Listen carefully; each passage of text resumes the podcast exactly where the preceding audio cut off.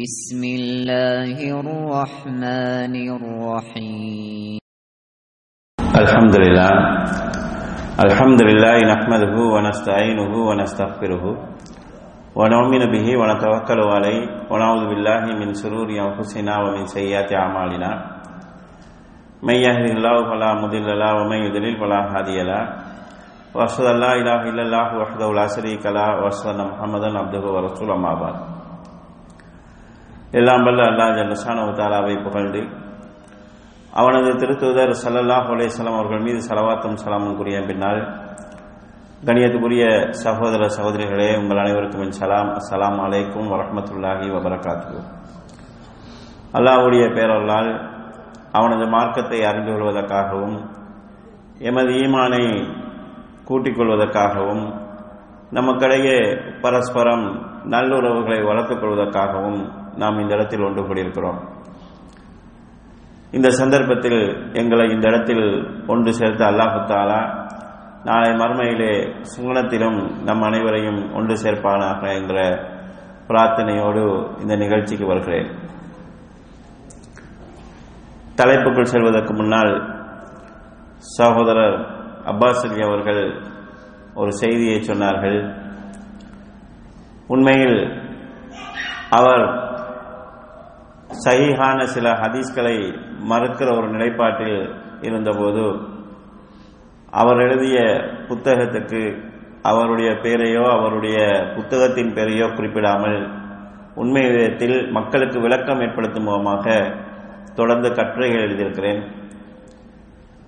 அவர் ஸ்ரீலங்காவுக்கு வந்த நேரத்தில் அவரை வைத்தும் எனக்கும் அவருக்கும் இடையிலே ஒரு விவாத களத்தை உருவாக்குவதற்காக விவாத அழைப்புகள் விடப்பட்டிருக்கிறது. இஸ்மாயில் சலவைக்கு பகிரங்க சவால் என்கிற பெயரில் நோட்டீஸ்கள் அளிக்கப்பட்டிருக்கிறது அந்த நேரங்களிலெல்லாம் சிலர் விவாதத்துக்கு அழைக்கிற போது போகாவிட்டால் அது எங்களுடைய நாங்கள் அசத்தியத்தில் இருக்கிறோம் என்பதற்கு அடையாளமாக ஆகிவிடும் என்று என்னை வேறு உசுப்பேத்தினார்கள். ஆனால் அல்லாஹு தாலா எங்கள் ரெண்டு பேரையும் விவாத களத்திலே எதிரிகளாக சந்திக்க வைக்காமல் இப்படி இந்த பயணத்திலே நீண்ட கால அதாவது அவர் சத்தியத்தின் பக்கம் வந்ததுக்கு பிறகு சந்திக்க வேண்டும் என்கிற ஆர்வத்திலிருந்து ஆசையோடு அன்போடு சந்திக்கக்கூடிய ஒரு சூழலை அல்லாஹு தாலா தந்திருக்கிறான். நாம் தவ்வாக்களத்திலே ரசூல் சல்லாஹ் அலேஸ்லாம் அவர்கள் ஹுதைபியா உடன்படிக்கையின் போது ஒரு போரின் மூலம் சாதிக்க வேண்டியதை ஒரு ஒப்பந்தத்தின் மூலமாக சாதித்து அதைவிட மிகப்பெரிய ஒரு வெற்றியை அடைந்தார்கள். இது தௌவாக்களத்திலும் எங்களுக்கு ஒரு பாடமாக படிப்பினையாக இருக்கும். குறைந்த இழப்புகளோடு கூடிய பயனை பெறுவதற்கான தௌவாவுக்கான ஒரு மனு அணுகுமுறையை நாங்கள் கைக்கொள்வதற்கும் எங்களுக்கு ஒரு படிப்பினையாக அமையக்கூடிய நிகழ்ச்சி தான் ஹுதேபியா உடன்படிக்கை என்பது. எனவே நாம் தௌவாக்களத்தில் இருக்கும்போது உணர்ச்சிகளை விட கௌரவ தன்மான பிரச்சனைகளை விட தவாவுக்கும் சமுதாயத்துக்கும் எதிலே நலன் அதிகமாக இருக்குது. சத்திய மக்களிடத்தில் தெளிவாக போய் சென்று சேர்வதற்கு இது வாய்ப்பு அதிகமாக இருக்கிறது என்பதை சிந்தித்து நாம் செயல்படுவது பயனுள்ளதாக இருக்கும் என்பதை இந்த இடத்திலே நினைவூட்டிக் கொண்டு தலைப்புக்கு வருகிறேன். அன்புக்குரிய சகோதரர்களே இந்த நிகழ்ச்சியிலே இஸ்லாமிய அகீதாவினுடைய சிறப்பம்சங்கள் என்கிற தலைப்பில் உரையாற்றுமாறு சகோதரர்கள் கேட்டிருக்கிறார்கள். அகீதா என்று சொன்னால் இஸ்லாத்தின் அடிப்படை கொள்கை என்பது அதனுடைய அர்த்தமாகும். அக்கத என்று சொன்னால் முடிச்சு போட்டான் என்பது அர்த்தம். கட்டு போடுறதற்கு அக்கத என்று சொல்லப்படும். திருமணத்தை அரபியில ஒப்தத்து நிக்கா திருமண ஒப்பந்தம் என்று சொல்வார்கள். நாங்கள் எல்லாம் அடிக்கடி ஓதக்கூடிய சூறாவிலே வமின் சர்ரி நப்பாதாத்து பில்லுக்கன் முடிச்சுக்களில் ஊதக்கூடிய பெண்களின் தீங்கை விட்டும் நான் பாதுகாவல் தேடுகிறேன் என்கிற குர்வான் வசனத்தில் இந்த உக்கத் என்கிற வார்த்தை பயன்படுத்தப்படுகிறது. அக்கீதா என்பது ஒரு மனிதனை ஒரு எல்லைக்குள் கட்டி போடக்கூடிய அடிப்படையான கொள்கைகளை சொல்லும். ஒரு மாட்டின் கழுத்திலே நாம் கைத்தை கட்டுகிறோம். அந்த கயிற்றை ஒரு மரத்திலே அல்லது ஒரு தூணிலே கட்டி வருகிறோம் அந்த மாடு எவ்வளவு சுத்தினாலும் அந்த கயிறினுடைய எல்லைக்குள் தான் சுத்த முடியும் தாண்டி போக முடியாது. இஸ்லாத்தினுடைய அடிப்படையான அகீதா கொள்கை இருக்கிறது. ஒரு முஸ்லீம் அந்த கொள்கை மட்டத்தை தாண்டி வெளியே போக முடியாது. அவன் என்ன அளவு அதாவது சுத்துவதாக இருந்தாலும் சரி அந்த எல்லைக்குள் சுத்தி கொள்ளலாம். எல்லை தாண்டி போக முடியாது. இஸ்லாத்துக்கென்று இருக்கக்கூடிய அடிப்படையான கொள்கைகளை எந்த ஒரு முஸ்லீமும் மீறி போக முடியாது. அந்த எல்லையை தாண்டி போகக்கூடாது. அப்படியான அடிப்படையான அம்சங்களுக்கு தான் அக்கீதா என்று சொல்லப்படும். அன்புக்குரிய சகோதரர்களே இந்த அக்கீதாவுக்குரிய அம்சங்கள் எல்லாமே மறைவானவைகள். இது இஸ்லாமிய அக்கீதாவில் நம்ம அடிப்படையாக புரிந்து கொள்ள வேண்டிய ஒரு விஷயம். இந்த மறைவான விஷயங்கள் எல்லாம் நம்பிக்கைக்குரியவைகள் ஆய்வுக்குரியவர்கள் கிடையாது. ஒரு மனிதன் சில விஷயங்களை உணர்ந்து கொள்வதற்கு எல்லா உயிரினங்களுக்கும் சும்மா ஐயறிவு இருக்குதுன்னு நம்ம சொல்லுவோம்.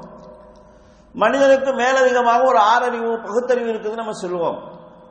ஒரு விஷயத்தை உணர்ந்து கொள்வதாக இருந்தால் மனிதன் பல விதத்தில் உணர்ந்து கொள்ளலாம். ஒன்று தொட்டு பார்த்து உணரலாம். தொடு உணர்ச்சி மூலமாக ஒரு உணர்ச்சி பெறலாம். இது தண்ணி இது கூலானது இது சூடா இருக்குது. இந்த மாதிரி ஒரு விஷயத்தை தொட்டு பார்த்து உணரலாம். சில விஷயங்களை முகந்து பார்த்து உணரலாம். இது நாரி இருக்குது நல்ல வாசமா இருக்குது கெட்ட வாசம் அடிக்குது. முகத்து பார்க்கறதுனாக உணரலாம். சில விஷயங்களை நக்கி பார்க்கறதுனாக சுவைச்சு பார்க்கறதுனாக உடலாம் சுவைச்சு பார்த்து நல்லா டேஸ்டா இருக்குது உப்பா இருக்குது காரமா இருக்குது. இந்த மாதிரி விஷயங்களை நம்ம உணர்கிறோம். இப்படி மனிதன் உணர்வதற்கு அவனுக்கு இருக்கக்கூடிய ஐம்புலன்கள் இருக்கிறது. இதை தாண்டி ஒரு விஷயத்தை மனிதன் உணர்வதாக இருந்தால் அவனுடைய அறிவின் மூலமாக யோசித்து விளங்கலாம். இஸ்லாம் சொல்லக்கூடிய அக்கீதாவுடைய அம்சங்களை பொறுத்தளவில் தொட்டு பார்த்து உணர்வதோ மோந்து பார்த்து உணர்வதோ நக்கி பார்த்து உணர்வதோ சிந்திச்சு உணர்வதோ கிடையாது. அல்லாவும் ரசூலும் சொல்லி அப்படியே நம்ப வேண்டியவைகள். அல்லாவை பற்றி நாம் ஆய்வு செய்ய முடியாது. இறைவன் ஒருவன் இருக்கிறான் என்கிறத ஆய்வு செய்யறதுக்கு அவனுடைய படைப்புகளை பார்க்கலாம். அந்த இறைவனுடைய தன்மைகள் என்ன? நம்ம கற்பனை பண்ணி சொல்ல முடியாது. யோசிச்சு சொல்ல முடியாது.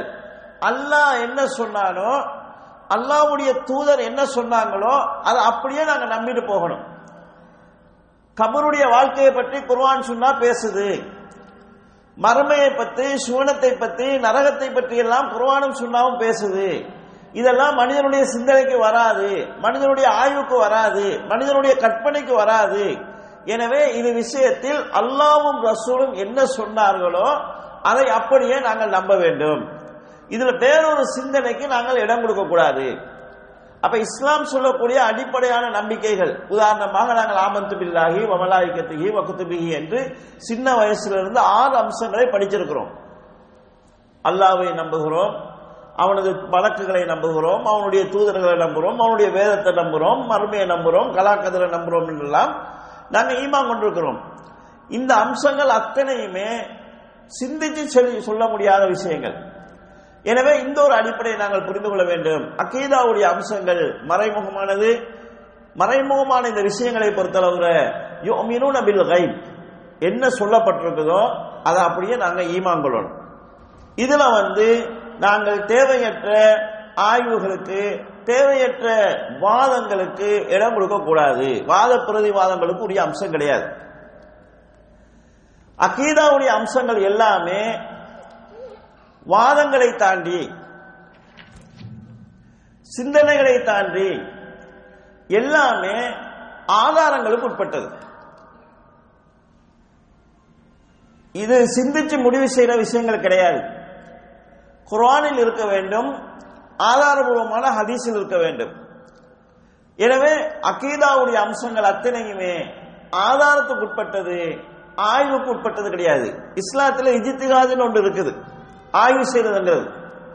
இந்த ஆய்வு நம்ம எதுல செய்வோம்னு சொன்னால் சட்ட பிரச்சனைகள். இன்னைக்கு உலகத்தில் ஒரு பிரச்சனை வருகிறது. இந்த பிரச்சனைக்கு ரசூல் சல்லா உடைசனுடைய காலத்தில் இருந்த ஒரு ஹதீஸை வைத்து அந்த குர்வான் வசனத்தை வச்சு நம்ம என்ன தீர்ப்பு சொல்லலாம்? இதுக்கு நம்ம ஆய்வு செய்யலாம் நபி சொல்லா உடைய சொன்ன ரெண்டு ஹதீஸை புரிஞ்சு கொள்றதுக்கு நம்ம ஆய்வு செய்யலாம். அக்கீதாவுடைய ஒரு விஷயத்தை ரசூல் சலாம் சொல்றான் உதாரணமாக கபரிலே வேதனை இருக்கிறது. ரசூல் சல்லாஹ் அவர்கள் கபருடைய வேதனையை விட்டு பாதுகாப்பு தேடி இருக்கிறாங்க கபரில் வேதனை இருக்குதா? ஆய்வு செய்ய முடியாது. நம்ம கொஞ்சம் டெஸ்ட் பண்ணி பார்ப்போமே. இப்படி வேதனை ஏதாவது நடக்குதா? நம்ம ஒரு கேமராவை உள்ள ஃபிட் பண்ணி பார்ப்போம். ஏதாவது அடையாளம் விளங்குதா? ஒரு மைக் செட்டை வச்சு பார்ப்போம். ஏதாவது சவுண்ட் வருகுதா? இந்த ஆய்வுகள் கிடையாது. இதுல நாங்க செய்ய வேண்டியது என்னவென்று சொன்னால் கபரில் வேதனை இருக்குது என்று சொல்லப்பட்டிருக்கிறது. ஆதாரபூர்வமான செய்தி வந்திருக்குது. எனவே நாங்கள் நம்புவோம். அது எப்படி இது சாத்தியமா? இந்த கேள்விகள் நமக்கு வரக்கூடாது. ஏன்னா அல்லாஹ் சொன்னான் என்று சொன்னால் அல்லாவுடைய தூதர் சொன்னார்கள் என்று சொன்னால் நாங்கள் அதை நம்ப வேண்டும். இந்த நம்பிக்கை ஒரு முஸ்லீம் இடத்துல இந்த தன்மை அடிப்படையில் இருக்க வேண்டும். இது அக்கீதாவுடைய விஷயத்தில் நாம் அறிந்து கொள்ள வேண்டிய இன்னொரு விஷயம். இப்படி சொல்லும்போது இஸ்லாம் அறிவுக்கு இடம் கொடுக்கலையா? அறிவு வேணான்னு சொல்லுதா எல்லாத்தையும் கண்ணை மூடிக்கொண்டு நம்ப சொல்லுதா இந்த மாதிரி சந்தேகங்கள் வரலாம். இஸ்லாத்தில் அறிவுக்கு முக்கியத்துவம் இருக்குது. இஸ்லாம் பல விஷயங்களை சிந்திக்க சொல்லுது. ஆனால் சிந்தனைக்கு அப்பாற்பட்ட சில விஷயங்கள் இருக்குது. சிந்தனைக்கு வராது. அதுல போய் நம்ம சிந்திக்க கூடாது. கண்மூடித்தனமா நம்புறதான்னு கேட்பாங்க. அல்லாவும் ரசூலும் சொன்னா கண்ணை மூடிட்டு நாங்க நம்பலாம். சந்தேகத்துக்குரியவங்க சொன்னா நம்ம ஆய்வு செய்யலாம். அல்லாஹ் தான் சொன்னால் அல்லாவுடைய தூதர் தான் சொன்னார்கள் என்று தெரிந்துவிட்டால் அது உண்மையா பொய்யா சரியா பிழையா என்கிற ஆய்வு கிடையாது. அதை நாங்கள் அப்படியே நம்பிக்கொண்டு போக வேண்டும். எனவே இந்த விஷயத்திலே நாங்கள் ஒரு தெளிவில் இருக்க வேண்டும். அல்லாவும் ரசூலும் சொன்னால் நம்ப வேண்டும். உலகத்தில் நாங்கள் பல விஷயத்தை இப்படித்தான் நாங்கள் நம்பிட்டு போகிறோம். என் வாப்பா யாருன்னு எங்க உம்மா சொல்றதை தான் நாங்கள் நம்பிட்டு போவோம். இதுல நம்ம யாருமே ஆய்வு செஞ்சா அவன் அறிவாளின்னு அவன் சொல்ல மாட்டோம். அடிப்படையான சில விஷயங்களை நாங்கள் நம்புகிறோம். அதற்கு முரணாக அந்த அடிப்படைக்கு முரணாக பேச்சுக்கள் வருகிற போது இல்லை இது அடிப்படைக்கு மாற்றமா இருக்குது? என்று நம்ம மறுப்பு சொல்லலாம். எனவே அறிவை கொண்டு வந்து வந்து இந்த அக்கீதா விஷயத்தில் நம்ம நடக்கக்கூடாது.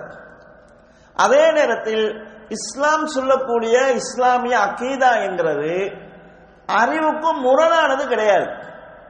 அறிவால் உணர முடியாமல் இருக்கலாம். அறிவுக்கும் முரணானது கிடையாது. உதாரணத்துக்கு இஸ்லாமிய அக்கீதாவில் மறுமை நம்பிக்கை ஒன்று இருக்குது. மரணத்துக்கு பிறகு மனிதனுக்கு உயிர் கொடுத்து எழுப்பப்படுவார்கள். கேள்வி கணக்கு இருக்குது விசாரணை இருக்குது. இப்படி ஒரு நம்பிக்கை இஸ்லாமிய அக்கீதாவுடைய அடிப்படை. ரசூல் சல்லா காலத்திலும் சரி அதற்கு முன்னால வந்த இறை தூதர்களுடைய காலத்திலும் சரி வாழ்ந்த மக்கள் சில நேரங்களில் தர்க்க ரீதியாக அறிவியல் ரீதியாக பேசியிருக்கிறாங்க. சில இடங்களில் முட்டாள்தனமாகவும் நடக்கிறாங்க. அது அவங்களுக்கு இடையில பெரும்பாலும் அறிவு பகுத்தறிவுக்கு முக்கியத்துவம் கொடுக்கிறவங்கள்ட்ட இந்த முரண்பாடு வரும். இப்போ ரசூசலாவுடைய காலத்தில் வாழ்ந்தவர்கள் நபி அவர்கள் தன்னை நபி என்று சொல்கிற போது மாலிகாதர் ரசூல் இவர் என்ன தன்னை ரசூல் என்று சொல்கிறார்? எம்சிபி பில் அஸ்வாட் பஜார்ல சுத்தி திரிகிறாரு யாக்குழு தாம் சாப்பிடுறாரு இவர் எப்படி ரசூலா இருப்பார் என்று சொல்லி ஒரு அறிவு ரீதியா கேள்வி கேட்கிற மாதிரி கேட்டிருக்கிறாங்க. ஆனா அதே மக்கள் அந்த காலத்துல வாழ்ந்து மரணிச்சு போனவர்களை கடவுளா நான் வழங்கி இருக்கிறாங்க அல்லாவுடைய தூதர் என்று சொல்கிறதுக்கு கேள்வி கேட்டிருக்கிறாங்க. சாதாரண மனுஷரை நம்ம எப்படி அல்லாவுடைய தூதரை ஏத்துக்கிறது என்று கேள்வி கேட்டிருக்கிறாங்க. ஆனால் சராசரி மனிதனை கடவுளா ஏத்து வழிபட்டு போயிருக்கிறாங்க. சிலை வச்சு வணங்கி இருக்கிறாங்க அப்ப அவங்கள இந்த பகுத்தறிவு வேலை செய்யல. இறை தூதர் என்று சொல்கிற போது அது எப்படி சராசரி மனிதன் இறை தூதரா இருப்பாரு என்று கேள்வி கேட்டிருக்காங்க அந்த நேரத்தில் அவங்க பகுத்தறிவுங்கிற ஒன்றை பயன்படுத்திருக்கிறாங்க பகுத்தறிவுங்கிறது பிழையாக பயன்படுத்திருக்கிறாங்க அதே நேரத்தில் கடவுளா வழிபடுகிற போது முட்டாள்தனமா வழிபட்டு போயிருக்கிறாங்க. மர்மையொன்று ஒன்று இருக்குது. என்கிறது அறிவுபூர்வமாக நிதர்சனமாக இன்றைக்கு அறிவியல் சொல்றதுக்கு யதார்த்தமாக நம்மளால நிரூபிக்க முடியாது. ஆனால் மறுமை ஒன்று ஏற்படுவது சாத்தியமில்லை என்று அறிவுபூர்வமாக சொல்ல முடியாது. அல்லாஹ் குரான்ல பல இடங்கள்ல அதை சொல்லுகிறான். அந்த காலத்துல வாழ்ந்தவங்க அல்லாஹ் குரான் சொல்ல சுரா சொன்னா சொல்லுவான் மதனன் வனசிய ஹல்கா அல்லாஹ் அவனை படை எப்படி படைத்தான் என்பதை சிந்திக்காமல் எங்களுக்கு அவன் உதாரணம் சொல்கிறான். உக்கி போன ஒரு எலும்பை எடுத்து உரசி அதை அதாவது தூளாக ஆக்கிவிட்டு இதையும் அல்லாஹ் எழுப்புவானா என்று தர்க்க ரீதியா கேள்வி கேட்கிறான். ஆனால் அவனை அல்லாஹ் ஒன்றுமே இல்லாத நிலையில படைச்சிருக்கிறான். ஒன்றுமே இல்லாத நிலையில படைச்ச அல்லாவுக்கு இவன் மௌத்தா போனதுக்கு பிறகு இவனுடைய எலும்புகள் உக்கி போனதுக்கு பிறகு மீண்டும் இவனை உயிர் கொடுத்து எழுப்புறது எப்படி சாத்தியம் இல்லைன்னு இவன் சொல்லுவான். அவன்தான் உயிர்களை ஆரம்பத்தில் படைத்தான். மீண்டும் அவன் அதை உயிர் கொடுத்து எழுப்புவான். அகுவனும் அழகி அது அல்லாவுக்கு ரொம்ப லேசானது. அப்ப அல்லாஹ் தா- இஸ்லாம் சொல்லக்கூடிய அக்கீதாங்கிறது ஃபித்ராவுக்கு. மனிதனுடைய இயல்பாக அல்லாஹ் படைச்சிருக்கக்கூடிய இயற்கையான அந்த நிலைக்கு முரணானது கிடையாது. இது அக்கீதாவுக்குள்ள வந்து நம்ம அறிவை போடக்கூடாது. ஆனா இஸ்லாம் சொல்லக்கூடிய அக்கீதாங்கிறது அறிவு சரியான அறிவுக்கு முரணாக இருக்காது. பிழையாக இருக்காது. சாத்தியமற்றதா இருக்காது. அது சாத்தியம் என்றதுக்கு வேறு வழிமுறைகள் இருக்கும். இந்த ஒரு அடிப்படையை நாங்கள் புரிந்து இஸ்லாம் சொல்லக்கூடிய அக்கீதா என்கிறது மனிதனுடைய இயற்கையான படைப்புக்கும் முரண்பட்டது கிடையாது. அதற்கான சாத்தியக்கூறுகள் இருக்குது என்கிறத நம்ம அறிவுபூர்வமாக உணரக்கூடியதாக இருக்கும் என்பதை நாங்கள் இஸ்லாமிய அக்கீதாவுடைய ஒரு அடிப்படையாக நாங்கள் புரிந்து கொள்ள வேண்டும். அடுத்ததாக கண்ணியத்துக்குரிய சோழர்களே இந்த இஸ்லாமிய அக்கீதாவினுடைய மிக முக்கியமான சிறப்பம்சம் என்கிறது தௌஹீதுல இருக்குது. இறைவன் ஒருவன் அல்லாஹ் ஒருவன் வணக்கத்துக்குரியன் ஒருவன் தான்.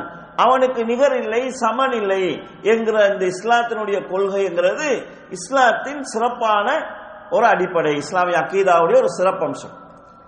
எல்லா நபிமார்களும் இதைத்தான் போதிச்சாங்க. சட்டங்கள் நபிமாருக்கு நபிமாருக்கு வேறுபாட்டாக இருக்குது. அந்தந்த உம்மத்துக்கு எப்ப சரியாவுடைய சட்டங்கள் வேறுபட்டிருக்குது.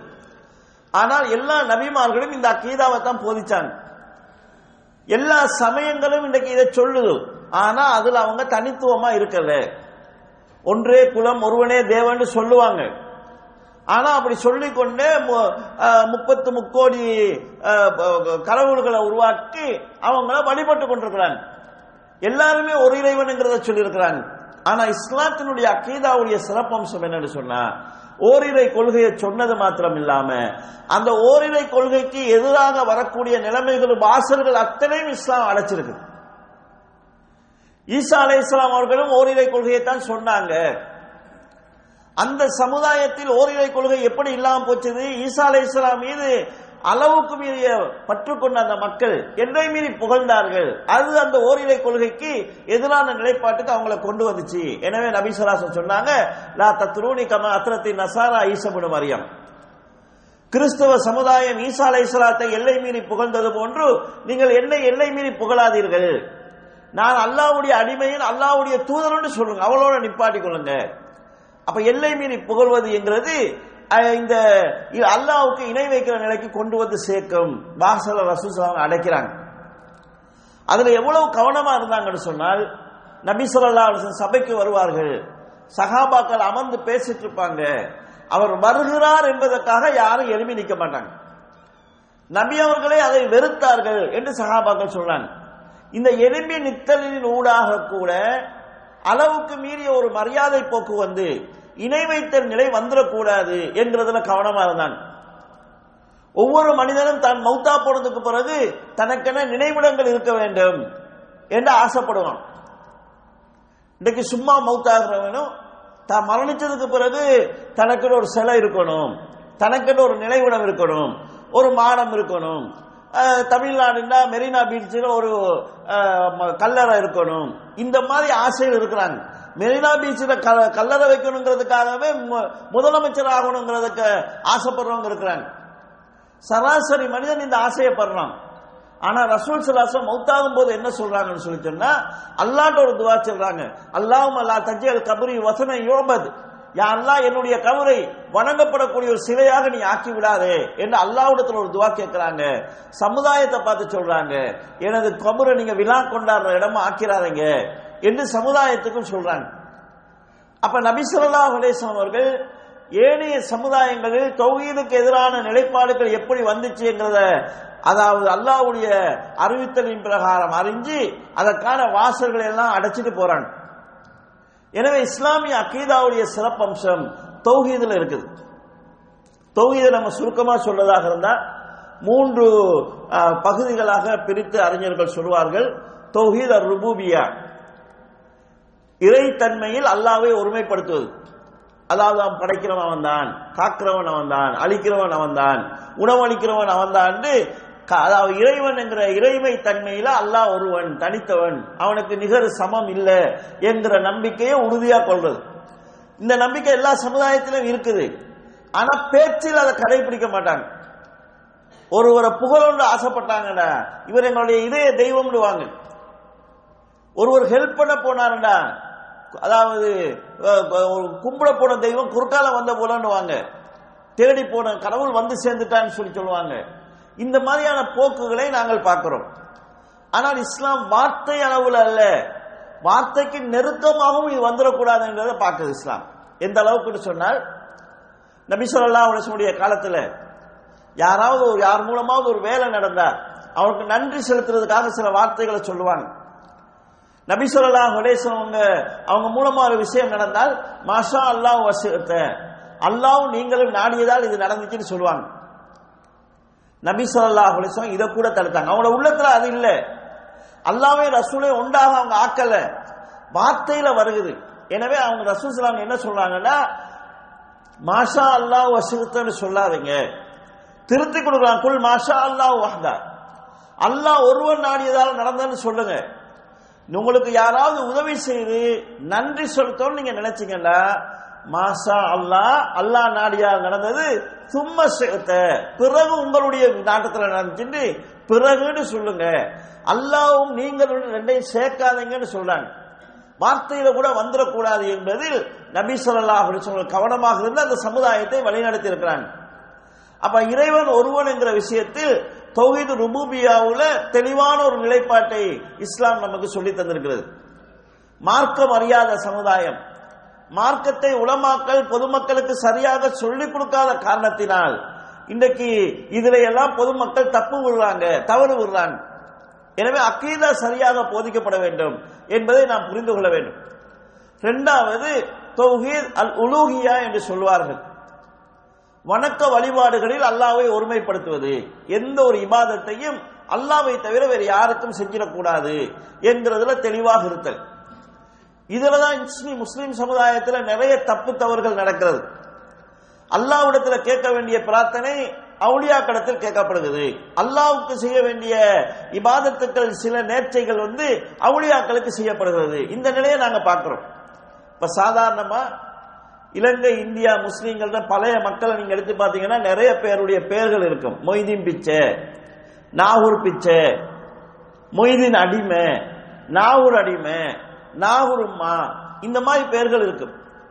இதெல்லாம் பேர்லாம் எப்படி வந்தன்னு சொன்னா புள்ள இல்லாதவங்க மொய்தீன் அப்துல் காதர் ஜீலானி இடத்தை பிரார்த்தனை வைப்பாங்க நேர்ச்சி வைப்பாங்க. எனக்கு ஒரு குழந்தை கிடைக்கும் நேர்ச்சி வைப்பாங்க. அப்படி குழந்தை கிடைச்சா மொய்தீன் பிச்சை. மொய்தீன் ஆண்டவர் அவர்கள் பிச்சையாக தந்த குழந்தை. மொய்தீன் அடிமை. மொய்தீன் ஆண்டவருக்கு அடிமையான பிள்ளை. இது நேரம் அல்லாவுடைய அடிமை அப்துல்லான்னு வைக்க வேண்டியதுக்கு அப்துல் காதர் ஜீலானிக்கு வந்து அடிமையா இருக்கிறாரு. சாவுல் அடிமையா அவர் வலியுல்லாவுக்கு அடிமையா இருக்கிறார் என்கிற அடிப்படையில் பெயர் வைக்கப்படுகிறது. அப்ப இந்த நிலை மக்களிடத்துல வந்ததுக்கு காரணம் அக்கீதா மக்களிடத்துல சொல்லப்படல. அந்த மக்களுக்கு இபாதத்தை சொன்னாங்க. அதுல ஆர்வமா இருந்தாங்க. அக்கீதா சொல்லப்படாத காரணத்தினால குழந்தை இல்லாதவங்க அவுளியாவிடத்துல குழந்தை கேட்டாங்க. இந்த வழிகேடு தெளிவான சிறுக்கு முஸ்லீம் உம்மத்தில் வாரதுக்கு இது காரணமா இருந்தது. எனவே இஸ்லாமிய அக்கீதாவுடைய ஒரு முக்கிய அம்சம் என்னன்னு சொன்னா எந்த இபாதத்தும் அல்லாவை தவிர யாருக்கும் செய்யக்கூடாது. இபாதத்துன்னு சொல்லி சொன்னால் இது கலிமாவில் தெளிவாக நம்ம சொல்லியிருக்கிறோம். கலிமாவுக்கு மொழிபெயர்ப்பு சொல்லுவாங்க வணக்கத்துக்குரிய நாயன் அல்லாவை தவிர வேறு யாரும் இல்லை. லேசான ஒரு இது இது ஒரு தியரி. வணக்கத்துக்கு உரியங்கிற இடத்துல எல்லா வணக்கங்களையும் போட்டு பார்த்தோம்னா எங்களுக்கு விளங்கிடும். இப்ப நேர்ச்சை ஒரு வணக்கம் அப்படி சொன்னா நேர்ச்சைக்குரிய நாயன் அல்லாவை தவிர வேறு யாரும் இல்லை. அவ அல்லாவை தவிர வேறு யாருக்காவது நேர்ச்சை வைத்தா நம்ம களிமா விட்டு வெளியே போயிடுறோம். துவா ஒரு வணக்கம். துவாவை நீங்க அந்த இடத்துல போட்டீங்கன்னா துவாவுக்குரிய நாயன் அல்லாவை தவிர வேறு யாரும் இல்லை.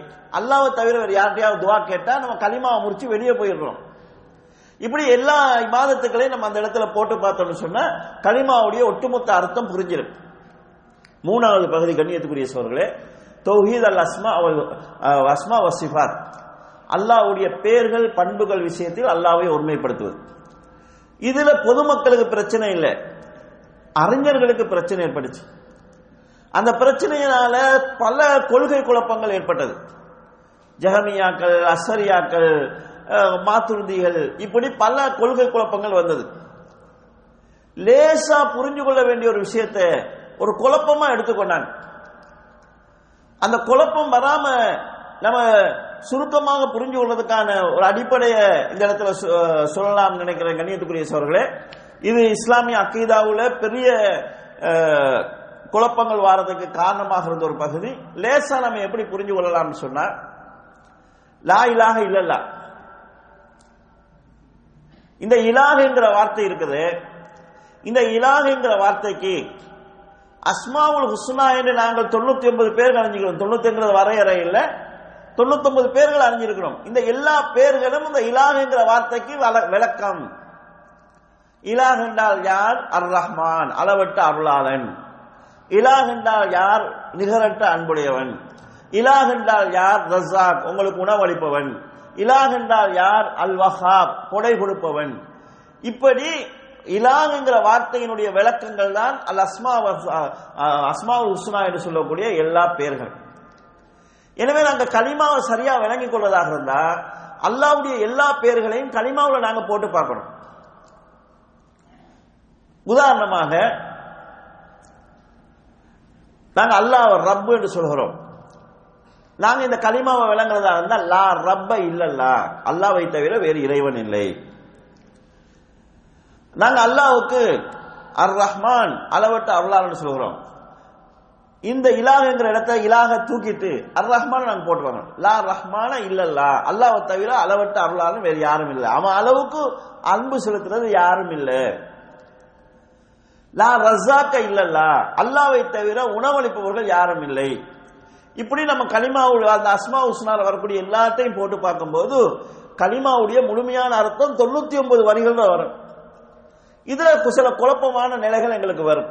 உதாரணமாக அல்லாஹ் சமி கேட்பவன். இதை நாங்க கலிமால போடுறோம். லா சமி இல்லல்லா. அல்லாவை தவிர கேட்பவன் யாரும் இல்லை.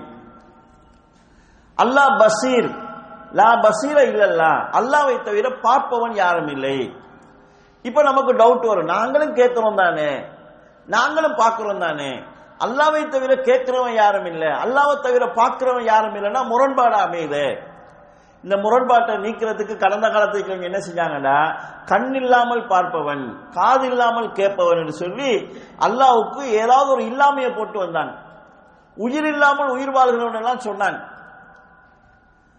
இதை நாங்க எப்படி புரிந்து கொள்வது? குல்பு அல்லாஹ் அகதனுடைய கடைசி வசனத்தில் அல்லாஹு தாலா லம் யக்குன் லஹு குஃபுவன் அஹத் அல்லாஹுக்கு நிகராக யாரும் இல்லைன்னு சொல்கிறார் இந்த அஸ்மா வசுனாவுல அஸ்மா வசுமாத்தில் பேர்கள் பண்புகள் விஷயத்தில் இதை நாங்கள் கவனத்தில் கொள்ள வேண்டும். லம் யக்குன் லஹு குஃபுவன் அஹதுன் கேட்கிற விஷயத்தில் அல்லாவுக்கு நிகராக யாரும் இல்லை. லம் யக்குன் லஹு குஃபுவன் அஹத் பில் பசரி பார்க்கிற விஷயத்தில் அல்லாவுக்கு நிகராக யாரும் இல்லை. நாங்களும் கேட்போம் அல்லாவும் கேட்பான். ஆனா நிகர் இருக்குதா சமன் இருக்குதா எங்களுடைய பார்வை அவனுடைய பார்வையும் சமமாகுமானா சமன் இல்லை. நாங்களும் கேட்போம் அல்லாவும் கேட்பான். எங்களுடைய கேள்வி சக்தியுடைய நிலைமையும் அல்லாவுடைய கேள்வி சக்தியினுடைய சமமானது கிடையாது நிகரானது கிடையாது.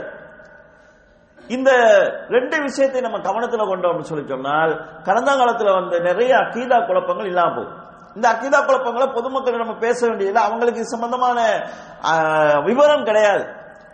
இது கடந்த காலத்துல வாழ்ந்த இல்முல் கலாம் என்கிற பேர்ல பேசி பேசி தர்க்கம் செஞ்சு செஞ்சு இதையே ஒரு குழப்பமாக ஆக்கியிருக்கிறாங்க.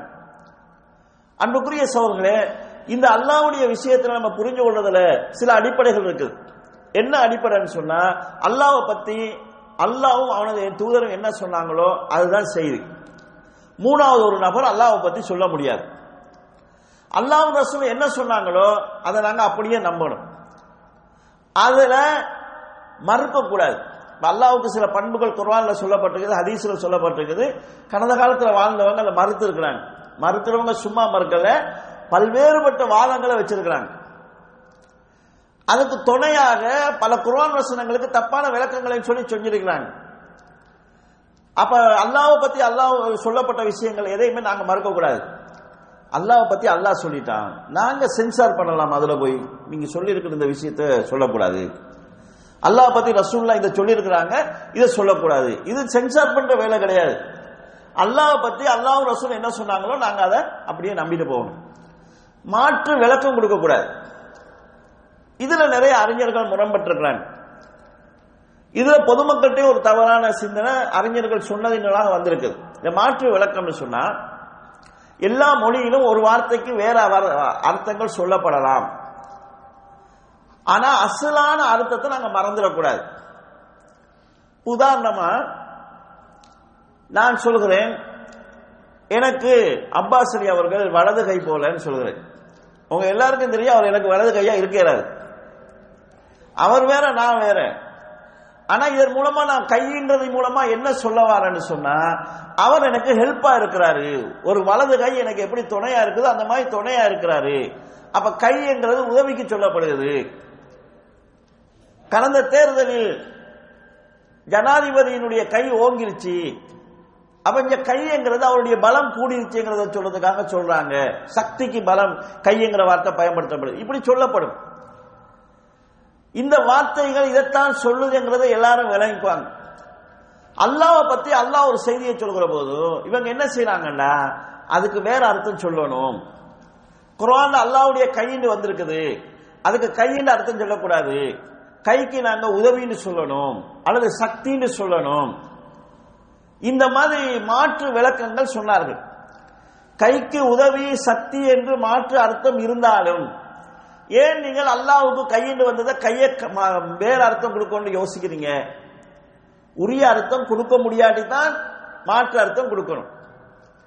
உரிய அர்த்தம் கொடுக்கறதுக்கு உங்களுக்கு என்ன தடையா இருக்குன்னா நீங்க கற்பனை பண்றீங்க அல்லாட கையின்னு மனுஷன் கை மாதிரி கற்பனை பண்றீங்க. அதுதான் தவறு. இவங்க என்ன பாக்குறாங்கன்னா எங்களுக்கும் கை இருக்குது அல்லாவுக்கும் கை இருக்குது இணை வைத்தல் வந்துடும் நினைக்கிறாங்க.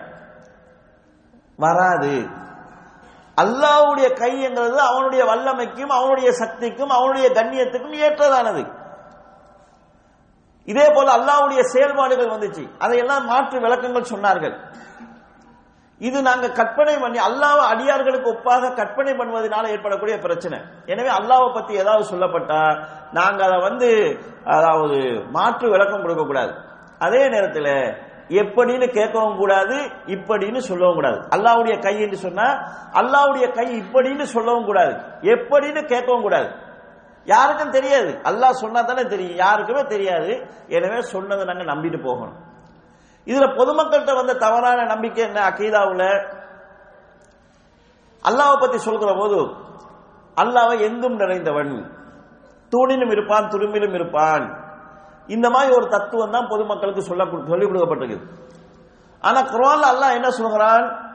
அர் ரஹ்மானு அலல் அரிசிஸ்தவா ரஹ்மான் அரிசின் மீதானான் எங்கும் நிறைந்தவன் என்கிற கருத்தை அல்லாஹ் தாலா குரான்ல சொல்லல. அல்லாஹ் அரசுக்கு மேல இருக்கிறான் என்கிறதா குரான் ஹதீஸ்ல சொல்லப்பட்டிருக்கு. இவங்க என்ன யோசிச்சாங்கடா? அல்லாஹ் அரசுக்கு மேல இருக்கிறான்னு சொன்னா அல்லாஹ் அக்பர் அல்லாஹ் பெரியவன் அரசை விட அல்லாஹ் பெரியவன். அரசை விட பெரிய அல்லாஹு தாலா அரசுல இருக்கிறான்னு சொன்னா அரசு வந்து அல்லாஹோட பெருசா இருக்கணுமே.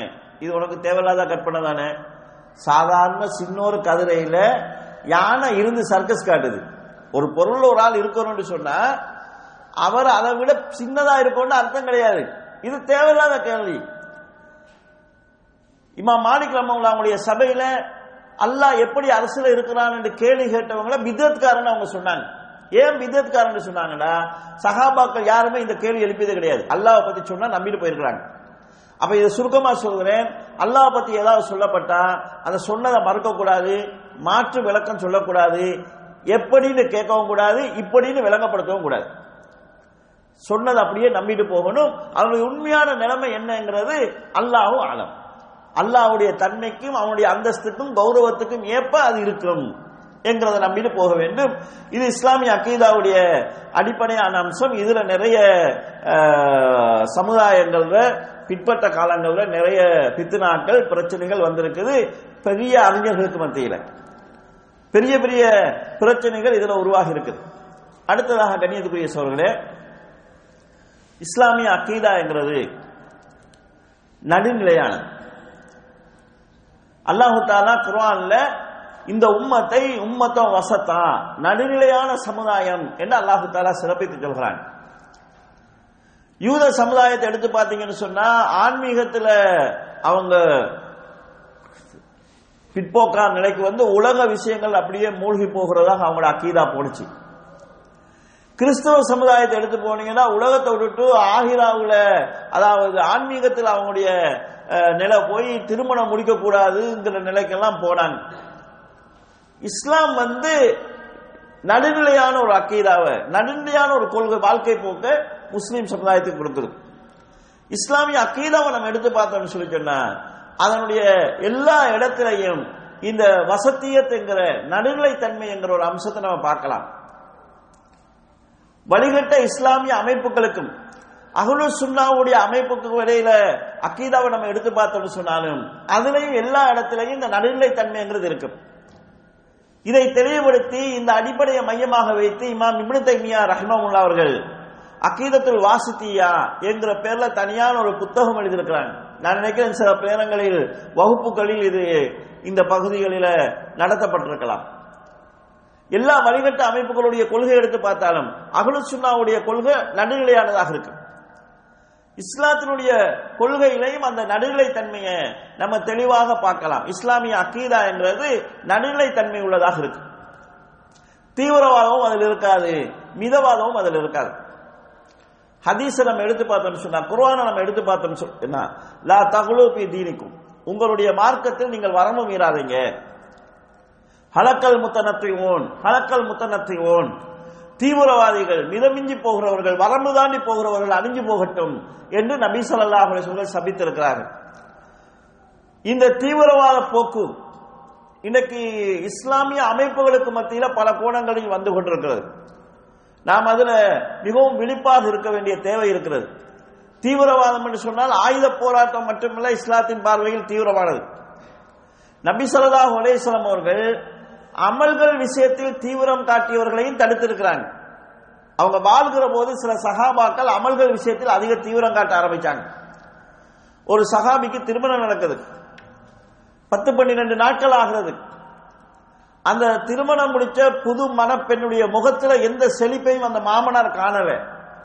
மாமா மகள்கிட்ட கேட்கிறாரு உங்க மக மகன் எப்படி இருக்கிறாரு எப்படி என் புள்ள எப்படி நடந்துக்கிறான்னு கேட்கிறாங்க மருமகள் சொல்றாங்க உங்க மகன் அதாவது ர- ரஜுலுன் சாலிஹுன் ஒரு சாலிகான மனுஷர்.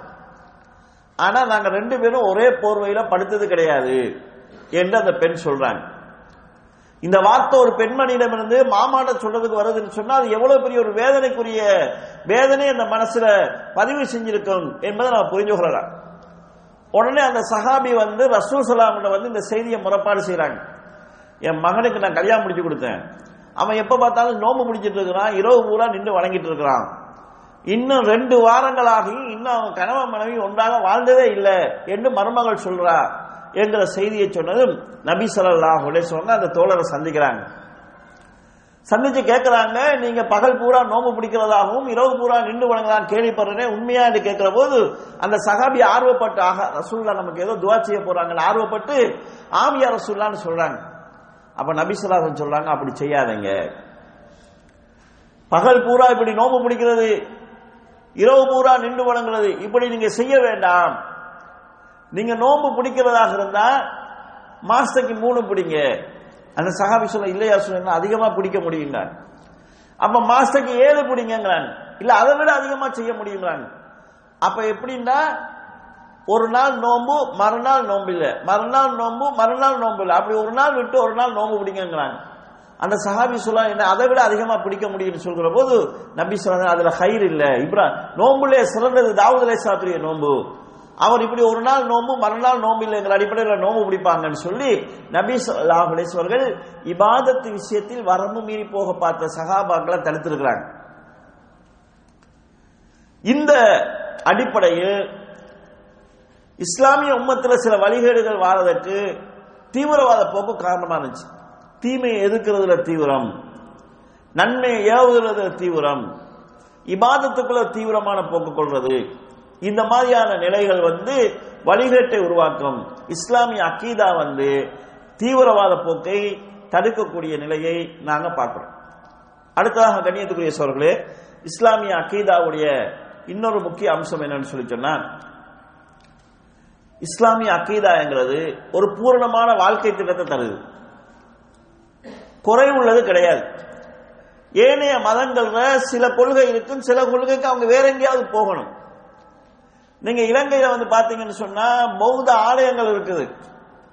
அவங்களுக்கு சிலைகள் பத்தாதுன்னு சொல்லி கடவுள் சிலைகள் இந்து மதத்திலிருந்து இரவல் வாங்கியிருப்பாங்க. அவங்களுக்கு சில அதுக்கு அவங்களுக்கு சில க- சில சம்பவங்கள் இந்து மதங்களுடைய சம்பவங்களும் க- கற்பனை கதைகளும் அவங்களுக்கு தேவைப்படும். பூரணமான ஒரு கொள்கை அங்கு இருக்காது. இஸ்லாமிய அக்கீதாங்கிறது பூரணமான ஒரு வாழ்க்கைக்கு தேவையான முழுமையான அம்சங்களையும் உள்ளடக்கியதாக இருக்குது. இது இஸ்லாமிய அக்கீதாவினுடைய இன்னொரு சிறப்பம்சம். அடுத்தது கண்ணியத்துக்குரிய சவர்களே இஸ்லாமிய அக்கீதாவுடைய பல அடிப்படையாக நாங்கள் ஆறு விஷயத்தை நாங்கள் நம்புறோம். அதுல ஒன்று மறுமை வாழ்க்கை.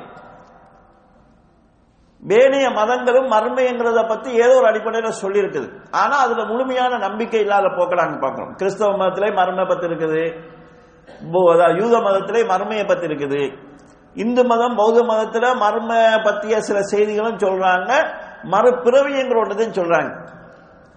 இந்த உலகத்தில் இப்ப வாழ்கிற போது ஒருவன் நல்லவனா வாழ்ந்தா மீண்டும் பிறக்கிற போது அவங்க இறந்து மறுக்க மீண்டும் பிறப்பாங்க மறுஜமே எடுப்பாங்க அவங்க மனுஷனா இருப்பாங்க. அவங்க தப்பு செய்யறவங்களா இருந்தா தவறு செய்யறவங்களா இருந்தா நாயா இந்த மாதிரி ஏனைய விலங்குகளாக பிறப்பாங்க. அவங்க கஷ்டப்பட்டு வாழ்வாங்க. இப்படி ஒரு நம்பிக்கையை மறுபிறவி என்ற கொள்கையில வச்சிருக்கிறாங்க. உண்மையில இந்த கொள்கை ஒன்று இருந்திருக்குன்னு சொன்னா உலகத்துல மனித சகன தொகை அப்படியே குறைஞ்சிட்டே வரும். ஏன் குறைஞ்சிட்டு வரும்? உலகத்துல வாழ்ந்த மனிதர்களில் பெரும்பாலானவங்க தப்பு தான் செய்யறாங்க தவறு தான் செய்யறாங்க அவன் அடுத்த முறை மனுஷனா பிறக்க மாட்டான் நாயா பேயா பிறக்க போறான். அப்ப இந்த நாய்களுடைய பேரிய ச- உயிரினங்களுடைய எண்ணிக்கை தான் கூட்டிட்டு போகணும். ஆனா உலக நாடெல்லாம் கவலைப்படுகிறது. காட்டில் உள்ள விலங்கெல்லாம் அழிஞ்சிட்டு வருகிறது புலியினா அழிஞ்சிட்டு வருகிறது சிங்கையினா அழிஞ்சிட்டு வருகிறது மீனினா அழிஞ்சிட்டு வருகிறது யானையினா அழிஞ்சிட்டு வருது. மானினா அழிஞ்சிட்டு வருதுன்னு விலங்குகள் இனமெல்லாம் அழிஞ்சிட்டு வருது. சிட்டுக்குருவியை காணல அதை காணல இதை காணலன்ட்டு இன்னைக்கு அதாவது பௌதிக வளங்களை பாதுகாக்கணுங்கிறவங்க எல்லாம் போராட்டம் எல்லாம் நடத்திட்டு இருக்கிறாங்க. ஆனா மனித இனம் பெருகி பல்கி பெருகிட்டு போகுது. அரசாங்கம் எல்லாம் இதை கட்டுப்படுத்துறதுக்கு என்னடா செய்யணும்னு பாக்குறாங்க ஊக்குவிக்கிறாங்க. குழந்தைகள் பிறக்கிறத தடுக்கிறதுக்கு வழி பார்க்குறாங்க. பெருகிட்டு வருகிறது இந்து மதம் பௌத்த மதம் சொல்வது போல் தவறு செய்யறவங்க மீண்டும் மிருகமா பிறப்பாங்கன்னா மிருகங்களுடைய எண்ணிக்கை கூட்டிட்டு போகணும் மனுஷனுடைய எண்ணிக்கை குறைஞ்சிட்டு வரணும். ஆனா மனுஷ எண்ணிக்கை தான் அதிகரிச்சுட்டு போகுது. எனவே இது இந்த யதார்த்தத்தில் ஒரு தவறான ஒரு நம்பிக்கைங்கிறது தெளிவாகிறது. இஸ்லாம் சொல்லக்கூடிய இந்த மர்மை நம்பிக்கைங்கிறது அல்லாவுடைய ஆற்றலோடு சம்பந்தப்பட்டது. மனிதன் இந்த உலகத்துல வாழ்கிற வாழ்க்கைக்கு ஒரு நியாயத்தை சொல்லக்கூடியது. இந்த உலகத்துல எத்தனையோ நல்லவங்க இருக்கிறாங்க கஷ்டப்பட்டு வாழ்றாங்க. அவங்களுக்கு அல்லாஹ் தாலா ஒரு பிரதியிட்ட வைக்கிறதுக்கான நியாயத்தை மறுமை சொல்லுது. எத்தனையோ கெட்டவர்கள் சுகபோகமா வாழ்ந்துட்டு இருக்கிறாங்க. அவங்களுக்கு அல்லாஹ் தாலா தண்டனை கொடுக்கறதுக்கான ஒரு நியாயத்தை சொல்லுது. இன்றைக்கு ஒரு மனுஷன் ஒரு கொலையை செஞ்சிட்டான்னா ஆக மிஞ்சி போனா அவனுக்கு மரண தண்டனை கொடுக்கலாம். நூறு கொலை செஞ்சவனே ஒரு முறை தான் சாகடிக்கலாம். சில நேரம் சிறை தண்டனை கொடுக்கும்போது ரெண்டு ஆயுள் தண்டனை. கொடுப்பாங்க. அதெல்லாம் எதுக்குன்னு சொன்னா எப்பயாவது ஜனாதிபதியுடைய பிறந்த தினம் சுதந்திர தினம் வந்து சிறை கைதிகளுக்கு தண்டனையை குறைப்பாங்க. அப்படி குறைச்சாலும் இவன் வெளியே போயிடக்கூடாதுன்றதுக்காக ரெண்டு ஆயுள் தண்டனை. அப்படி ஒரு தண்டனையை கொடுப்பாங்க. ஒரு நூறு கொலை செஞ்சவனா நூறு முறை சாகடிக்க முடியாது. அப்ப இந்த உலகத்துல பெரிய அநியாயம் செய்யறவனுக்கு தண்டனை கொடுக்கறதுக்கு ஒரு மர்ம தேவை. இன்பமோ துன்பமோ மரணம் இல்லாத ஒரு வாழ்க்கை உள்ள ஒரு உலகம் தேவை என்கிறதை எடுத்து காட்டுகிற அந்த அந்த நியாயத்தை சொல்கிறதாக மர்மை வாழ்க்கை இருக்கிறது. அன்புக்குரிய சகோதரர்களே இந்த உலகம் இயங்குறதுக்கு அல்லாஹ் சில ஏற்பாடுகளை வச்சிருக்கிறார் இதுல வந்து யாருமே அல்லாவிடத்துல கேள்வி கேட்க முடியாது. சில நேரங்கள் நாஸ்திகர்கள் கேட்பாங்க உங்க இறைவன் நீங்க அள- அருளான அருளாளன் அன்புடையோன்னு சொல்றீங்க. நீதியாளன் நேர்மையாளன் சொல்றீங்க. ஒருவனை ஏழையா படைச்சிருக்கலாம் இன்னொருவனை பணக்காரனா படைச்சிருக்கலாம் ஒருவனை டாக்டரா படிக்கலாம் இன்னொருவனை நோயாளியா படைக்கலாம். ஒருவனுக்கு கை இல்லை ஒருவன் நல்ல தேக ஆரோக்கியமா இருக்கலாம். அப்ப எப்படி அல்லாஹ் நீதியானவன்? அல்லாஹ் எப்படி அன்பானவன்? இந்த மாதிரி கேட்பாங்க. இந்த உலகத்துல எல்லாருமே பணக்காரனா இருந்தா நீங்க எல்லாம் இங்க வரப்போறது இல்லை இங்க இந்த ரோட்ல பலதியா வேலையையும் இந்த நாட்டில் இருக்கக்கூடிய இவங்க தான் செய்யணும். சாதாரணமா வெளிநாட்டுல இருந்து வேலைக்கு வரவங்க எல்லாருமே சவுதிக்கு வரத நிப்பாட்டிட்டுங்கன்னு வைங்க. ஒரு பத்து நாளையில நாரி போயிடும் இந்த நாடு. ஏன்னா இவன் அள்ளி பழகினவன் இல்ல கொட்டி பழகினவன். அப்ப அல்லாவுடைய ஏற்பாடு என்னன்னு சொன்னா இந்த உலகம் இயங்குறதாக இருந்தால் இப்படித்தான் அல்லாஹு தாலா உலகத்தை அமைக்கணும். எல்லாருமே நோயாளியா இருந்தா ஒத்தனும் பிழைக்க முடியாது. எல்லாருமே டாக்டரா இருந்தாலும் ஒத்தனும் பிழைக்க முடியாது. நானும் டாக்டர் நீங்களும் டாக்டர்னா நான் எனக்கு மருந்து செஞ்சுக்கோ நீங்க உங்களுக்கு மருந்து செஞ்சீங்க யார் யாரை வச்சு உழைக்கிறது? ரெண்டு பேர் டாக்டரா இருந்தா இருபது பேர் நோயாளியா இருக்கணும் ரெண்டு பேர் பாமசி நடத்தணும் ஒத்த மருந்து கண்டுபிடிக்கணும். அப்பதான் எல்லாரும் வளர்ந்துட்டு இருப்பான். நோயாளியை கூட்டிட்டு போட்ட ஆர்டா டிரைவருக்கு அவனுக்கு வாழ்க்கை இருக்கணும் ஹாஸ்பிட்டல் போட்டவனுக்கு வாழ்க்கை இருக்கணும். ஒரு நோயாளியை வச்சு பலருடைய வாழ்க்கையெல்லாம் அமைச்சு வச்சிருக்கலாம் அப்ப இந்த உலகம் இயங்க வேண்டும் என்று சொன்னால் இந்த ஏற்றத்தாழ்வு இருக்கும் சரி இந்த ஏற்றத்தாழ்வை வச்ச ரப்பு என்ன செய்கிறான்னு சொன்னா இதுக்கேற்ற மாதிரியான ஒரு பிரதிபலனை மறுமையில கொடுத்திருக்கிறான். எனது ஒரு அடியானுக்கு ரெண்டு கண்ணை நான் எடுத்து அதை அவன் பொறுத்து கொண்டால் அதற்காகவே அவனுக்கு சொர்க்கத்தை கொடுப்பேன் என்று அல்லாஹு தலா சொல்கிறான். எங்களுடைய பார்வையில் கண் பார்வை இல்லாதவர்கள் பாவி அதாவது பாவிகள் வாழ்க்கையை அனுபவிக்க முடியாம போனவங்க மாசா அல்லா அவன் கண் பார்வை இல்லாமல் இருந்து அல்லாவுடைய கதிரை ஏற்றி நல்லவனா வாழ்ந்து விட்டால் கண் பார்வை இல்லை என்பது அவன் சொர்க்கம் போறதுக்கு காரணம் அமையுது. அப்ப அல்லாஹு தாலா இந்த உலகத்துல சில இழப்புகளை கொடுத்து அதுக்கு பெரிய மர்மையினுடைய பிரதிபலனை கொடுக்கிறான். எனவே இந்த உலகத்தினுடைய இயக்கத்தன்மைக்கு இப்படி இருக்கக்கூடிய இந்த இயக்கத்தை ஒரு நியாயப்படுத்தக்கூடிய அம்சமாகத்தான் மர்மம் இருக்கு. மர்மம் இருந்தா தான் இதனுடைய முழுமையான நியாயம் வரும். இந்த உலகத்தில் அந்த வீணுக்கு படைக்கலைங்கிற அல்லாஹு தாலா சொல்கிறான் எனவே இந்த மர்மை வாழ்க்கைங்கிறது இஸ்லாமிய அக்கீதாவுடைய முக்கியமான ஒரு விஷயம். ஒரு முஸ்லிமுடைய வாழ்க்கை மர்மையினுடைய அந்த வெற்றியை மையமாக கொண்டுதான் அமைய போகுது. அவனுக்கு இந்த உலகத்துல சில தவறு செய்யாம இருப்பாங்க. பெரும்பாலும் நம்ம தவறு செய்யாம இருக்கிறதுக்கு ஒரு காரணம் இருக்கும். சமுதாயத்தில் நமக்கு இருக்கக்கூடிய மரியாதை எல்லாம் போயிடும். சில பேர் தவறு செய்யறதுக்காம இருக்கிறதுக்கு காரணம் தண்டனை கிடைக்கும். பொலிசுல பிடிபட்டுரும் தெண்டம் அடிப்பாங்க. இந்த பயம் இருக்கும். உண்மையில மர்மையை நம்புறவனுக்கு பொலுசு பார்க்காவிட்டாலும் இந்த உலகத்துல மான மரியாதையை பத்தி கவலை இல்லாவிட்டாலும் மர்மையுடைய தண்டனைங்கிறது அவனுக்கு அவனுக்கு நேர்மையாக நடக்கிறதுக்கு நீதியாக நடக்கிறதுக்கான வாய்ப்பை கொடுக்கும். இந்த அடிப்படையில் இஸ்லாமிய அக்கீதாவுடைய மர்மை நம்பிக்கைங்கிறது பெரிய ஒரு விஷயம். இதே போல கண்ணியத்துக்குரிய சோர்களே இஸ்லாமிய அக்கீதா சொல்லி இருக்கக்கூடிய கலா கதிர் அல்லாவுடைய விதி நம்ம தமிழோட விதின்னு சொல்றோமே இது முக்கியமான ஒரு பகுதி. இந்த விதி மீது முஸ்லிம்களுக்கு நம்பிக்கை இருக்குது. இதுல சரியான ஒரு நம்பிக்கை வந்தால் மிக பலமான சமுதாயமாக இந்த நம்பிக்கை உள்ள சமுதாயம் தான் இருக்கும். கலாக்கதிரி மேல எந்த சமுதாயத்துக்கு நம்பிக்கை இருக்குதோ அவங்க தான் பலமா இருப்பாங்க. இன்னைக்கு முஸ்லிம்கள் போதிய அளவு இதுல நம்பிக்கை இல்லாவிட்டாலும் இதனுடைய பிரதிபலனை நம்ம பார்க்கிறோம். எப்படி பார்க்கிறோம் சொன்னால் இன்னைக்கு உலகத்துல தற்கொலை அதிகமாக செஞ்சு கொள்ளாத சமுதாயங்கள்ல முஸ்லிம் சமுதாயம் முன்னணியில் இருக்கிறாங்க. தற்கொலை நடக்குது முஸ்லீம் சமுதாயத்தில். பெரும்பாலும் பார்த்தோம்னா மார்க்க அறிவு இல்லாத மார்க்க போதனை இல்லாத மக்கள் அதில் போய் விழுகிறாங்க ஏனைய சமுதாயங்களோடு ஒப்பிடுகிற போது முஸ்லிம் சமுதாயத்தில் தற்கொலை வீதம் குறைவு. ஏனைய சமுதாயங்களோடு ஒப்பிடுகிற போது முஸ்லிம் சமுதாயம் தான் உலகத்தில் பெரிய சோதனைகளை சந்திக்குது. ஆனா தாங்கிக் கொள்ளக்கூடிய பக்குவம் முஸ்லிம் சமுதாயத்துக்கு அதிகமா இருக்குது.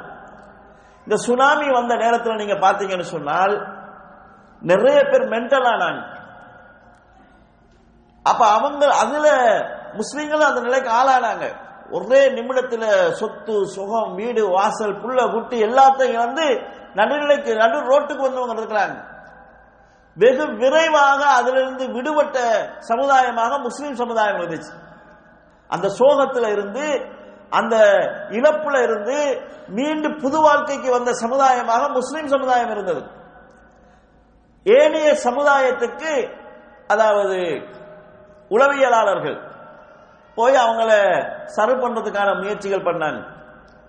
ஏனைய மக்களை சர்வ் பண்ணுவதை விட முஸ்லிம்களை வெகு சீக்கிரமாக அவங்கள உளவியல் ரீதியாக நல்ல நிலைக்கு கொண்டு வர முடிஞ்சிச்சு என்கிறது அவங்களே சொல்றாங்க. என்ன காரணம்னா இந்த கலாக்கதிர் மீதான இருக்கக்கூடிய ஒரு அளவான நம்பிக்கை கூட எங்களை பாதுகாக்குது. அல்ல குரான்ல கலாக்கதிரை பத்தி சொல்கிற போது லி கைலா தசவு அலா மா மா பாத்தக்கும் உங்களுக்கு கிடைக்காமல் போன ஒரு விஷயத்துக்காக நீங்கள் சோர்வடைஞ்சு போயிடக்கூடாதுங்கிறதுக்காகவும் உங்களுக்கு ஒரு விஷயம் கிடைக்கப்பட்டதுங்கிறதுக்காக ஆணவம் கொண்டு விடக்கூடாதுங்கிறதுக்காகவும் இந்த கலாக்கதிரை பத்தி அல்லாஹ் சொல்கிறான் என்கிற கருத்தை அல்லாஹ் தாலா குரான்ல சொல்கிறான்.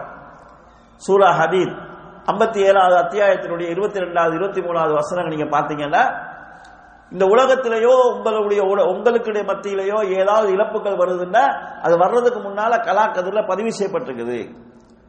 இந்த பதிவு அல்லா ஏன் உங்கள்கிட்ட சொல்றான்னா உங்களுக்கு ஒன்று கிடைக்கலன்னு சொன்னா நீங்க என்ன நினைக்கணும்னா அல்லா எழுதல நமக்கு கிடைக்கல. கிடைக்காம போச்சுதே கிடைக்காம போச்சுதே கிடைக்காம போச்சுதே என்று சொல்லி சோர்வடைஞ்சிடக்கூடாது ஏதாவது ஒன்று கிடைச்சிச்சுன்னு சொன்னா எனக்கு கிடைச்சிருச்சு என்று சொல்லி ஆணவம் வந்துடக்கூடாது அல்லா தந்துட்டான் என்று சொல்லி நீங்க நினைக்கணும். இதுக்கான ஒரு ஏற்பாடாக அல்லாஹ் கலாக்கதிர சொல்கிறான். இந்த கலாக்கதிரங்கிறது முஸ்லீமுடைய வாழ்க்கையில ஆமா அதாவது இந்த அக்கீதா வந்து பெரிய மாற்றத்தை உண்டாக்கும் வாழ்க்கையில குறுக்கு வழியில போகாம இருக்கிறதுக்கு தடையா இருக்கு. நான் என்ன சரி நான் ஒரு விஷயத்தை நான் உழைக்க போறேன். ஹலாலா உழைச்சாலும் ஹராமா உழைச்சாலும் எனக்கு என்ன அல்லா கொடுத்துருக்கிறாலும் அதுதான் கிடைக்கும். அதை நான் ஹலாலா உழைச்சிட்டு போயிடலாம். ஆனால் அந்த கலாக்கத்துல நம்பிக்கை இல்லாததுனால தான் நிறைய குறுக்கு வழியின் ஊடாக முஸ்லீம்கள் ஒரு பொருளையோ உலகத்தையோ அடைஞ்சு கொள்றதுக்கு முயற்சி பண்றாங்க. அப்ப கண்ணியத்துக்குரிய சொல்றே இந்த கலாக்கதிரங்கிறது முஸ்லீமுடைய வாழ்க்கையில பெரிய மாற்றங்கள் கொண்டு வரப்படுவதற்கான அடிப்படையா இருக்கு. நபி ஸல்லல்லாஹு சொல்லுவாங்க இந்த நம்பிக்கை ஊடாகத்தான் சகாபாக்களை மெருகூட்டினாங்க. அந்த நம்பிக்கை தான் அவங்களுக்கு பெரிய பலமாக இருந்தது.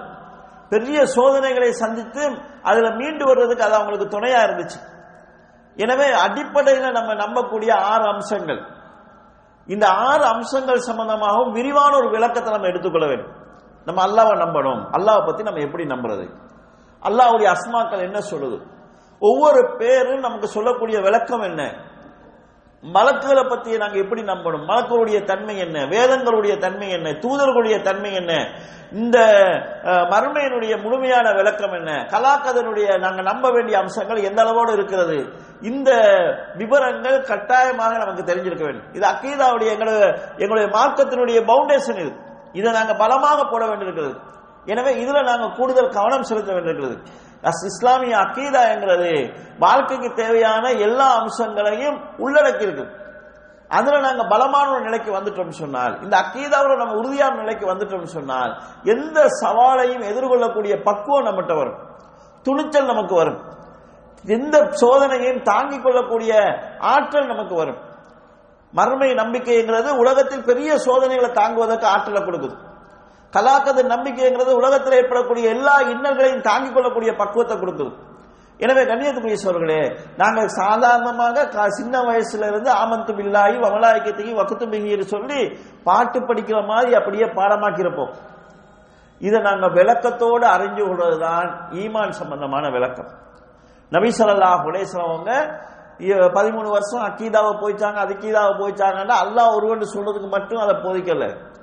இந்த அம்சங்கள் எல்லாத்தை பற்றியும் ஆழமான நம்பிக்கையை கொடுக்கிறதுக்கு இந்த பதிமூணு வருஷ காலத்தை ரசூல் அவங்க முழுமையாக பயன்படுத்தியிருக்கிறாங்க. எனவே அன்புக்குரிய சோர்களே நாம் மார்க்கத்தை படிக்கிற போது கட்டாயமாக இந்த ஆறு அம்சங்களையும் விரிவாக விளங்கிக் கொள்வதற்கு விரிவாக நம்ம வந்து அது- அதனுடைய அறிவை நம்ம கூட்டிக் கொள்ளணும்னு சொன்னா அது சம்பந்தமான உறுதியான நம்பிக்கை நம்ம ஏற்படுத்திக் கொள்ளலாம். வெறுமனே ஆமந்தும் இல்லா என்று சொல்வது அல்லாஹ் எதிர்பார்க்கல. இன்னல்லதீன காலம் ரொம்ப நல்லா தும்மஸ்தகாம். எங்கள் ரப்பு அல்லான்னு சொல்லணும் அதுல உறுதியாகவும் இருக்க வேண்டும்.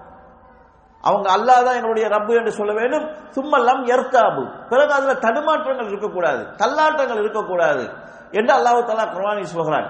எனவே இந்த தன்மையை நாங்கள் வளர்த்துக்கொள்ள வேண்டும் சொன்னால் ஈமான் சம்பந்தமான முழுமையான ஒரு அறிவை நாங்கள் வளர்த்துக்கொள்ள வேண்டியிருக்கிறது. எனவே இஸ்லாமிய அக்கீதாவினுடைய முக்கியத்துவத்தை புரிஞ்சு கொண்டு இந்த அக்கீதாவை நம்ம எப்படி சரியாக விளங்கிக் கொள்வதுங்கிற அடிப்படைகளை நம்ம தெரிந்து கொண்டும் கடந்த காலத்தில் வாழ்ந்த இஸ்லாமிய அறிஞர்கள் இந்த அக்கீதாவை விளங்கப்படுத்தின சகிகான வழிமுறைகளை புரிந்து நாம் இந்த அக்கீதாவை படிக்கிறதுக்கு முயற்சி செய்யணும். நாங்க சில நேரங்கள் இங்க குடும்பமா இருக்கிறவங்க இருக்கிறீங்க தனியாக இருக்கிறவங்க இருக்கிறீங்க. நீ உங்களுக்கு இங்க நிறைய உளமாக்கல் கிடைக்கிறாங்க. மார்க்கத்தை படிக்க கொடுக்கக்கூடிய வழிமுறைகள் கிடைக்குது. சில நேரங்களில் உங்களோட வீட்டில் இருக்கக்கூடிய உங்களுடைய குழந்தைகளுக்கு உங்களுடைய மனைவி மக்களுக்கு இதுக்கான எந்த வாய்ப்பும் இல்லாம இருக்கு சில ஊர் இருக்குது பெண்களுக்குன்னு எந்த நிகழ்ச்சியும் அங்க கிடையாது. பெருநாள் தொழுகைக்கு கூப்பிடுவாங்க. அந்த பெருநாள் தொழுகை கூட ஆம்பளைகளுக்கு பள்ளியில தொழுவிச்சு முடிச்சிட்டு ரெண்டாவது பெண்களுக்கு தொழுகை நடத்துவாங்க. பயம் கூட நடக்காது.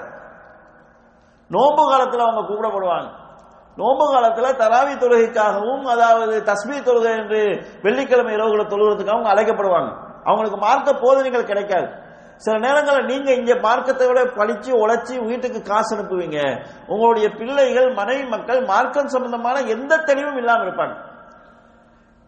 ஒரு காலம் உழைச்சிட்டு ஓரளவு பொருளாதாரத்தில் செட்டிலான நிலைக்கு வந்துட்டோம் போய் குடும்பத்தோட சந்தோஷமா இருப்போம் நீங்க ஊருக்கு போவீங்க. உங்க மனைவி உங்களுக்கு தோதா இருக்க மாட்டாங்க. உங்க பிள்ளைகள் உங்களுக்கு தோதா இருக்க மாட்டாங்க. அப்போ உங்களுக்கு வீடு வெறுத்து போகும். இங்க இருந்து கவலையில போவீங்க வீட்டோட இருக்கோம்னு சொல்லி. வீட்டை பார்த்தா நீங்க படித்த மார்க்கத்துக்கு விரோதமா இருக்கும். வீட்டில் இருக்க பிடிக்காம திரும்ப காசு உழைக்கணுன்றதுக்காக இல்ல நிம்மதியா இருக்கிறதுக்கு திரும்ப வெளிநாட்டுக்கு வர வேண்டிய நிலை வரும். நிறைய பேர் அப்படி வந்து வீட்டோடு இருக்க விரும்பாத நிலைக்கு ஆளாகிறாங்க. எனவே அன்புக்குரிய சோழர்களே நீங்க இங்க மார்க்கத்தை படிக்கிற அதே நேரத்தில் நீங்க படிக்கக்கூடிய நல்ல செய்திகள் உங்களுடைய குடும்பத்துக்கும் போய் சேரணும் என்கிற விஷயத்தை நீங்க கவனம் செலுத்துங்க. பிள்ளைகளுக்கு உணவு கொடுக்கிறது உடை கொடுக்கிறது மட்டும் எங்களுடைய கடமை கிடையாது. அவங்களுக்கு சரியான மார்க்கத்தை கொடுக்க வேண்டிய பொறுப்பு இருக்கு. ஒரு மனைவிக்கு சாரி வாங்கி கொடுக்கணும் நகை வாங்கி கொடுக்கணுங்கிறது கடமை கிடையாது. அவங்களுக்குரிய வீணை கொடுக்க வேண்டிய பொறுப்பு நமக்கு இருக்கிறது. எனவே குடும்பத்தை விட்டு நாம் உழைப்புக்காக இங்கே இருக்கிறோம்னு சொல்லி சொன்னா அவங்களுக்கு பொருள் அனுப்புறது மட்டும் இல்லாம மா நீங்க படிக்கக்கூடிய மார்க்க செய்திகளும் அவங்களுக்கு போய் சேர்றதுக்கு நீங்க முயற்சி செய்ய வேண்டும். எனவே அன்புக்குரிய சோழர்களே இஸ்லாமிய அக்கீதாவை முழுமையாக தெளிவாக கற்றுக்கொள்ளக்கூடிய ஒரு நல்ல சூழல் இங்கே இருக்கிறது. அந்த சூழலை நாங்கள் சரியாக பயன்படுத்திக் கொண்டு எங்களுடைய ஈமானை வளர்த்துக் கொள்வோம். இதே அடிப்படைகளை எங்களுடைய குடும்பத்துக்கும் கொண்டு சேர்க்கிறதுக்கு முயற்சி செய்வோம்.